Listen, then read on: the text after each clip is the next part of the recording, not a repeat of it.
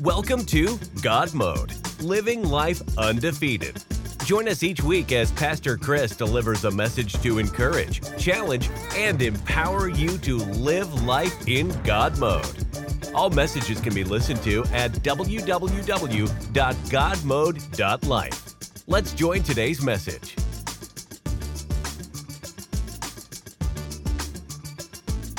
Hey, welcome everybody to God Mode. I'm so glad that you've chosen to tune in today. You know, this week, as we continue our series called So You're Dead, Now What?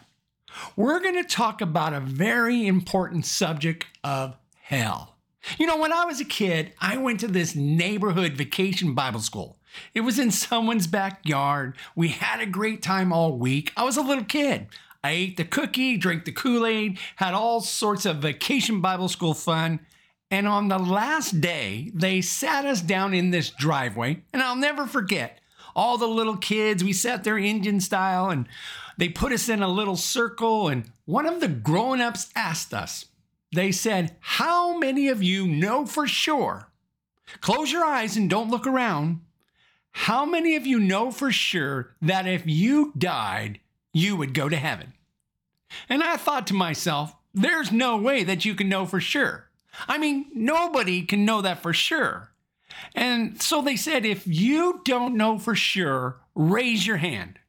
And so we had our eyes closed, and evidently, I was the only kid that didn't know for sure. Because when I raised my hand, I was the only kid that they grabbed and took behind the garage. And then two grown ups looked down at me, a little kid, and they said, If you don't accept Jesus as your Lord and Savior, then you're going to hell. Hell, hell, hell. I mean, that's the way that's the way it sounded to me. They sounded like that. I mean, I know they were well intentioned, but when they said I would go to hell, it scared the you know what out of me as a little kid. And I just panicked and I shook free and I ran as fast as I could, eight houses down, back to my house, came in, hid in the closet, and just cried my little eight year old eyes out. And I was just praying, God, please don't send me to hell. I mean, I used to pray as a little kid. Don't send me to hell. Don't send me to hell. I'd pray that before I'd go to sleep. Don't send me. And sometimes I'd be praying and I would fall asleep praying and I'd wake up the next day panicked because I forgot to say 10 4 over and out, amen. And so I thought if I didn't sign out and I died in my sleep, because remember, we prayed horrible prayers. We teach our kids if you should die before you wake, ah, you know what? You know, and I did this. I gave God extra amens. I mean, during the day, I just say, God, amen, amen, amen, right? I'm like, if I fall asleep and forget to sign off, you could credit one of those amens to my account because I was so afraid of going to hell. So, what we're going to be talking about today is very challenging. Very uncomfortable subject. Hell. You know, I didn't wake up today and go, oh, baby, I can't wait to talk about hell. I mean, it isn't going to be fun. It is a very difficult subject. In fact, according to my research this week, I found that 74% of people in our country believe in heaven. Basically, three out of four people believe in heaven. But according to this research, only four in 10 people in our country believe in hell. 75% heaven, 40% hell. So basically, it shows our cafeteria version of Christianity. I'll take the good stuff that I like in the Bible, but I'm going to reject the more painful stuff. In fact, I would argue, based on my observation, that the percentage of people who really believe and really understand hell is much, much lower. In fact, I would argue that many of you really don't believe or really don't understand what hell is like. In fact, there was a young girl who was about to get married to a guy, and she realized through conversation he didn't believe in heaven and he didn't believe in hell. And so it, was, it kind of wigged her out. She's like, I don't know what to do. So she talked to her mom and she said, Mom, you know, he's a great guy and I love him, but he doesn't believe in heaven and he doesn't believe in hell. What shall we do? And mom said, I think we can work this out. I think between the two of us, we can convince him that both places are very real. When you get married, the mother said, you convince him that heaven is real. And I'll take care of him convincing that hell is a real place. You know, if I were the devil, one of my top priorities would be to try to convince you that hell is not real. If I were the devil, one of my biggest plans, strategic attacks, would be to convince people that hell is not a real place, or at the very, very least, not to take hell seriously. Because if I convince you that hell is not real or it's not that bad, then two things would happen. Number one, unbelievers around the world would reject Christ easily with no fear of God whatsoever, which honestly happens every day, doesn't it? And number two, if I can convince you that hell is not real or convince you not to take it seriously, then you would be incredibly unmotivated to share your faith in Christ with other people, which most people who call themselves believers really don't share their faith that often. I mean, really don't. Leading to my argument that most of you don't believe or understand hell. So let's talk about it. I mean, a very complicated subject. There are a lot of things that are not real clear in Scripture. There are a lot of ways we could go in our study. But we're going to try to stay relatively high and get a broad view of what the Bible says about hell. So let's start with the most basic and probably the most common question that people ask. And that is, why does hell exist? You know, and truthfully, it's kind of tough. You know, why would God, a loving God, allow a place or create a place like hell in the first place? When you ask that, let me just say this. What does it, does it really shows, what it really does is it shows a flaw in our understanding. It shows that we do not understand the holiness of God and we don't understand the horror of sin. Let's talk about two biblical reasons why hell exists. The first one, and if you're taking notes, is this hell exists for God to deal righteously with Satan. Hell exists for God to deal righteously with Satan and the demons. You see, a lot of people think that Satan is the ruler of hell. I mean, they've got this picture, okay, if you die and go to hell, there's the devil. He's got these ears, he's got this tail, he's got a pitchfork, and he's like, ha ha ha, welcome to hell. Why are you here? Okay, country music lovers, you go that way, and some of you cat lovers, I'm just joking. But they think that he's like the ruler of the kingdom of hell. But that's not the case. In fact, partially the reason hell exists is to punish him. The words of Jesus in Matthew 25 41, Jesus said, Depart from me, you who are cursed, into the eternal fire prepared for whom? It's prepared for the devil and his, his angels, which that's that's what we know as demons. So one of the reasons that hell exists is a place for God to deal righteously with our spiritual enemy, the prince of darkness. Second reason that hell exists is for God to deal righteously with unbelievers. And here's what the scripture says very plainly. Second Thessalonians chapter 1 verses 8 and 9 tells us that he will punish those who do not know God and do not obey the gospel of our Lord Jesus. Now, how will they be punished? Scripture says they will be punished with everlasting destruction. They will be shut out from the presence of the Lord and from the majesty of his power. Very difficult stuff. But let's read a little bit more in the scriptures. And what we'll do in most of the rest of our time today is we're going to look at a story that Jesus told. It had two main characters. The story is found in Luke 16. Let's start in verse 19 and we'll meet the first player in this story. The scripture says there was a rich man who was dressed in purple and fine linen, and he lived in a luxury every day. Let's press the pause button right there. Let's stop right there and talk about this guy. Scripture says there was a rich guy. Now we need to understand he wasn't just regular rich. If you read this verse in the original Greek language, you are going to discover that he was mega, mega rich. I mean, there's a phrase that said he lived in luxury every day. In the original language, this phrase could be very easily translated to say, he ate the finest of foods every day.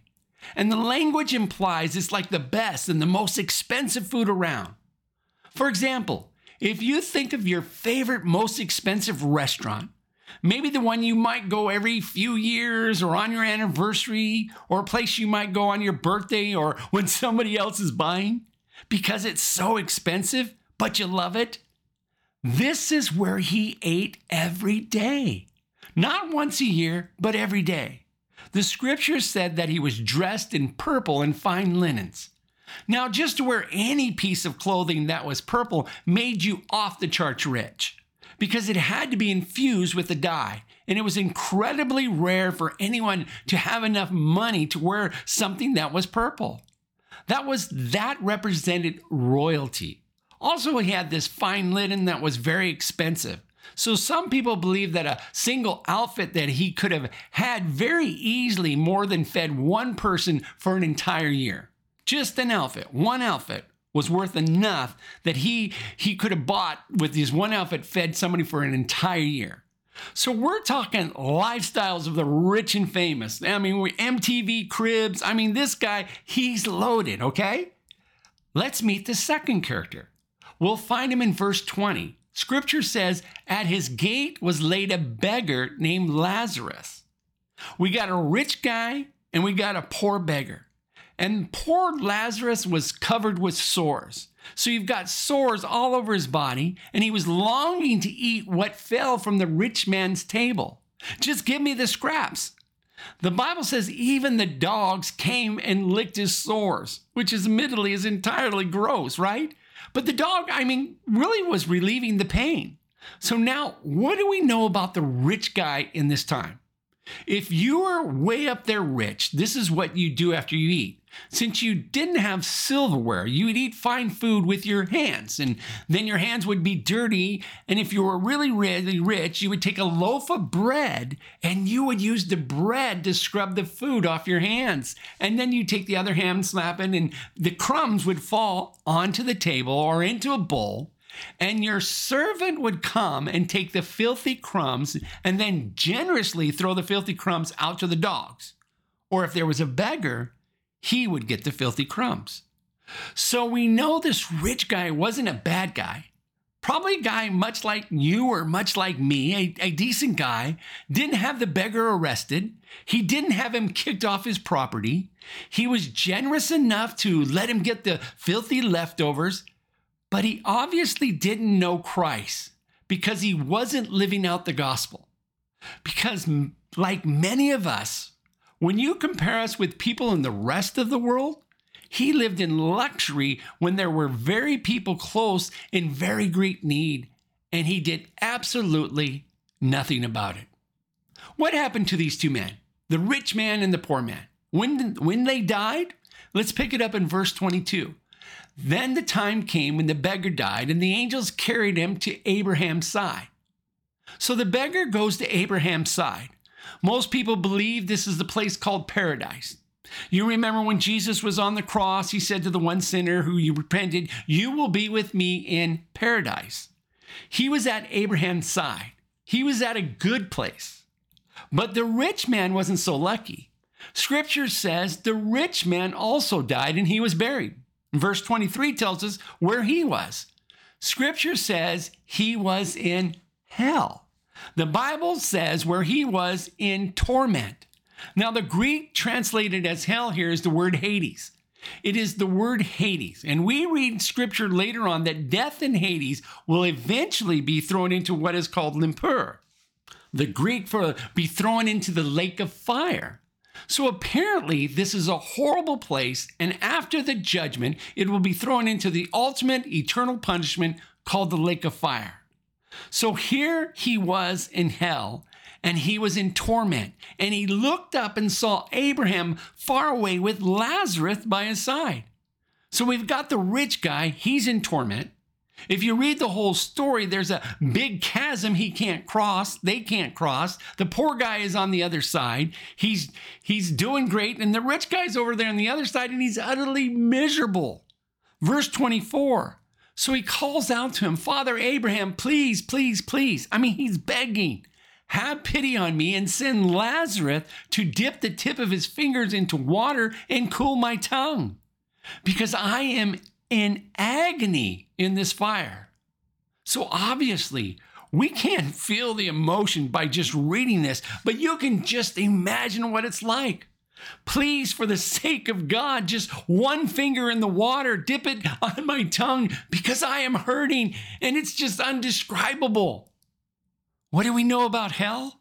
We don't know a lot, but if you're taking notes, we know that hell is a place of unspeakable suffering. It is a place of unspeakable suffering.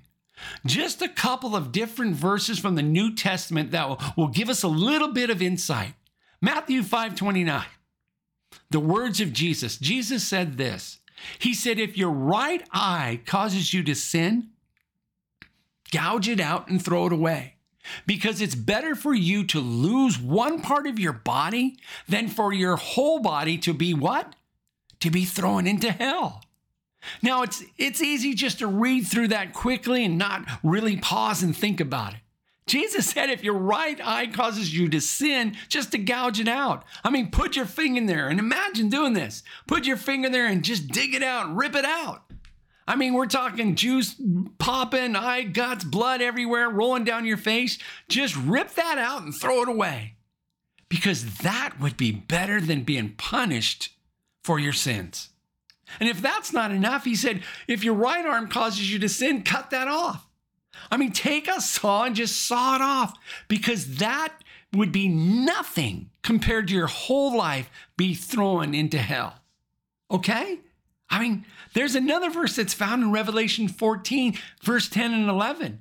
And this was an angel speaking to those who would worship the beast. And he said, Those who worship the beast will drink of the wine of God's fury, which has been poured full strength into the cup of his wrath. He will be tormented with burning sulfur in the presence of the holy angels and of the Lamb. Verse 11, and the smoke of their torment rises. What does scripture say? Forever and ever. The smoke of their torment rises forever and ever. And there will be what? Their Bible says there will be no rest day or night for those who worship the beast and his image, and for anyone who receives the mark in his name. What does the Bible say about hell? It's called a fiery furnace. It's called the place of burning sulfur. It says, Hell, in hell there will be weeping and gnashing of teeth. It is a place described as the outer darkness. You see, a lot of people say, well, if I'm going to hell, at, least there will be a lot of company there, you know. I'll hang out with my buddies, we'll drink some beer, and we'll play some poker. yeah, okay. There will be complete and total separation isolation from God and from other people. In fact, how do you punish the worst of criminals? What do you do if you really want to punish them? You put them in solitary confinement. You isolate them because that is just utter torture. So you can imagine this physical pain, just give me a drop that lasts forever and ever and ever. And the louder and the longer you scream for relief, the more you realize that nobody is coming. I know it's difficult and it's harsh, but this is very real. The way scripture describes this place. In fact, there is, there is a word or place compared to or used to represent what hell is like. And I would like to introduce that word to you. If you haven't heard it before, it's the word Gehenna. It's a word that's used 11 different verses, 13 different times in scripture, and it comes from the Valley of Hinnom, which is a place in the Old Testament that became known as Gehenna. And it means the place of everlasting punishment. Now, the Valley of Hinnom, uh, this was a place, it was a big place there where there was fire always burned. And what happened was, is that was there some people who worship a false god known as Molech and he was the fire god. And so, at being the fire god, they people worshipped him and they would, you know, he would let them come and they would be this false god and they were required to take their firstborn son, take your firstborn son and offer him as a, a sacrifice to the fire god. And that's what you had to do. This place, the Valley of Hinnom, became known as Gehenna, which was a real place south of Jerusalem that became a huge garbage dump. And it was a place where the fire constantly burned, it never went out. People would take the bodies of dead criminals and throw them in this fire. They would take the bodies of dead animals, throw them in this fire.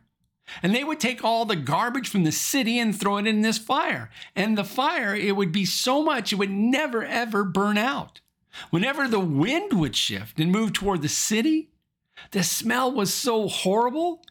It was often said that people wouldn't want to come out of their dwelling places because it just smelt so horrible.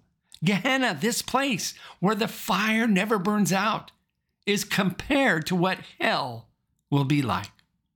The rich guy was in a place of torment, a place the Bible calls Hades. He realized as much as he begged, he was not going to get out.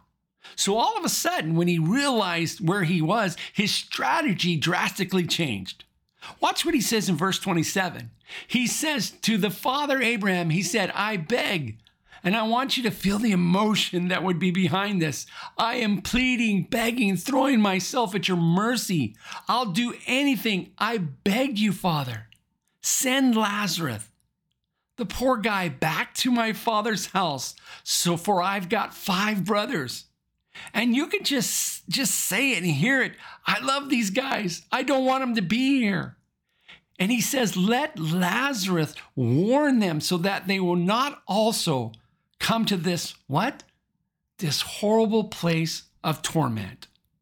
What do we know about this rich guy? He believed in hell. He was there. His life at that moment reflected a very sincere belief in hell. And most of ours does not. It doesn't.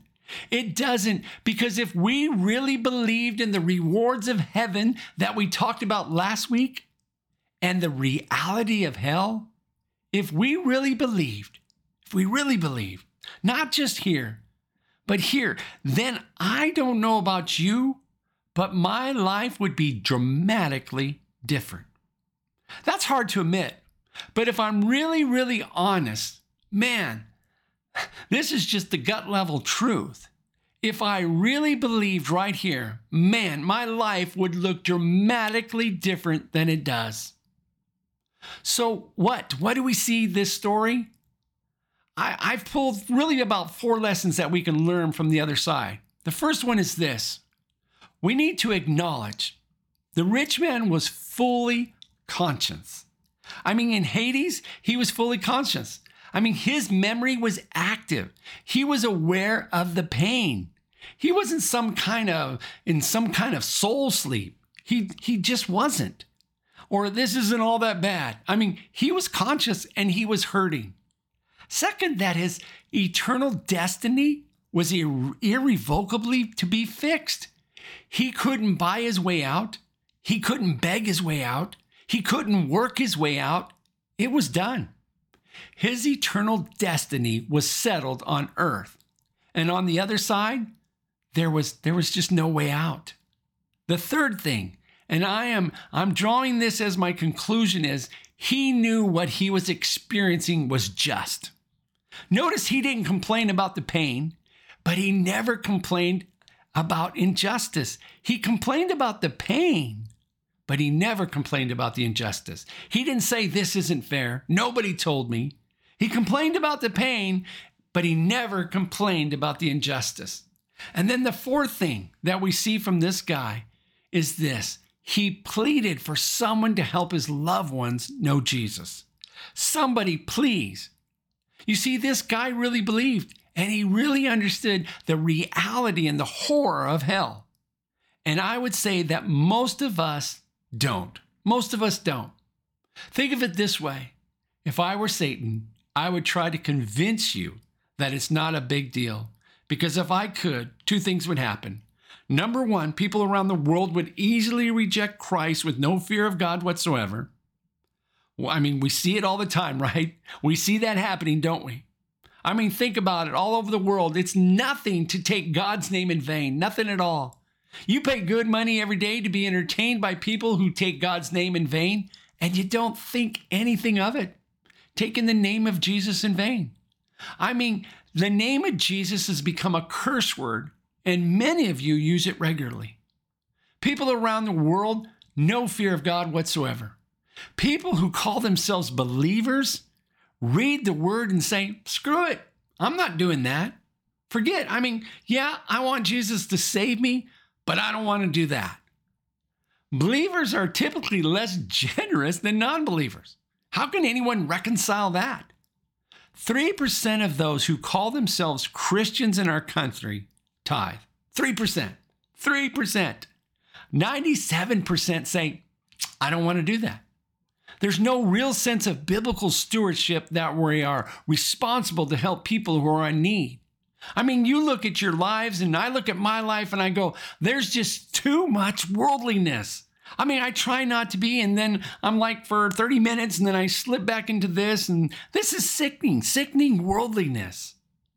And I know that my treasure is supposed to be in heaven, but if you looked at my life, you'd say, well, it looks a lot like it's on earth. And I know that it is true for a lot of you. I know it's true. Second, if I was the devil and could convince you that hell is not a big deal, you wouldn't share your faith. And those of you who are Christian, most of you don't. You don't. Some of you, you've got a mom or a dad who's not a believer, or a brother or a sister or a son or daughter or a best friend or someone you work with or someone that you see every week at the gym or someone you went to school with and you haven't prayed for them in over a year or maybe not even prayed for them at all. You haven't talked to them about the love of Jesus or really showed it because you don't look much different than the people who don't believe in Jesus. In fact, some of them look better than you, which is why I would say that most of us really don't believe. And I'm going to put myself right there in the middle of them because I tell you that I believe here. But if I really believed here, then my life would look dramatically different. And it must. It's got to. I don't want to do it for the next 20 or 30 years and live like this. I just beg some of you to step across the line and say, we're going to die to ourselves and live for Christ. I plead with you because everything else is going to burn up in the end. I plead with you. You know, Charles Peace, he was a he's a big criminal murderer who finally got convicted for his crimes in the 1800s England. And the day he was scheduled to be hanged, he was visited by a chaplain who went through the typical chaplain spiel, which is, you know, you need to know Jesus and, you know, you got to go to heaven. If you don't, you're going to hell. And the chaplain was going through this deal, and Charles Peace, who was moments away from dying, said, Excuse me, do you believe that? And the chaplain was like, Well, uh, yeah, I think so. And he was like, Wait, wait, you're telling me that I'll go to hell and hell is a real do you, do you really believe in hell? And the chaplain says, Well, well, I think so. And I want to read to you, and I put this, put this somewhere in your heart, in your spirit, your notes. Charles Peace said this, and I think this is profound. He said, Sir, I do not share your faith, but if I did, if I believe what you say you believe, then although England were covered with broken glass from coast to coast, I would crawl the length and the breadth of it, hand and knee, and think the pain worthwhile, just to save a single soul from this eternal hell of which you speak. If I believed in this place as you say, my life would reflect it. Let me tell you, you want me to tell you what freaks you out, freaks me out? As I read and studied this week, what I read about who Jesus is warning about hell in the New Testament, when I read about who Jesus was warning this, let me tell you who he wasn't talking to. He didn't talk to the tax collectors, who are known as the worst sinners. He didn't talk to the drunks, didn't talk to the prostitutes. Do you know who Jesus talked to? The religious folks, the Pharisees. That's who he warned. Those who claimed faith but didn't live it. And that's very sobering to me. Either we believe it or we don't. And if we do, our lives should be dramatically different. God, I pray, I really pray you would move us deeply. God, for those who know you, I pray that you would be stirred deeply. And for those who don't, I pray that they would be drawn near to you, that we could meet you today. Some of you, you're going to recognize right now that you're probably not taking this whole deal seriously. That you look at your life and it appears to be more earthly than more heavenly. That your priorities are really not those of eternal ones. That most of what you do would probably burn up in the end anyway. And you say, like I would, God, have mercy on me, forgive me, and give me an eternal perspective. And if that's you today, would you just humbly and repentantly lift your hands right now, wherever you're listening, no matter where in the world? Just lift them up. To those of you who would say, you know what? I've got friends or people that I love that are far away from God, and I want to pray for them today. I want to make a difference in their lives. Lift your hands wherever you are, wherever you're listening, all over the world today, and pray. I mean, I just believe that God would want to do something. And I pray for those who may be like me. Maybe you recognize that there's more to this life than what I'm living. And God, we ask that you would help us to set our minds on things above, that you would give us true eternal perspective. And God, that when we really, really believe in the rewards of heaven and the horrors of hell, God, that our lives would be different. And God, we pray for those that you've put around us who are far from you. We pray that your Holy Spirit would draw them close to you. We pray that you would put people in their lives that could be an example and show them the love of Jesus.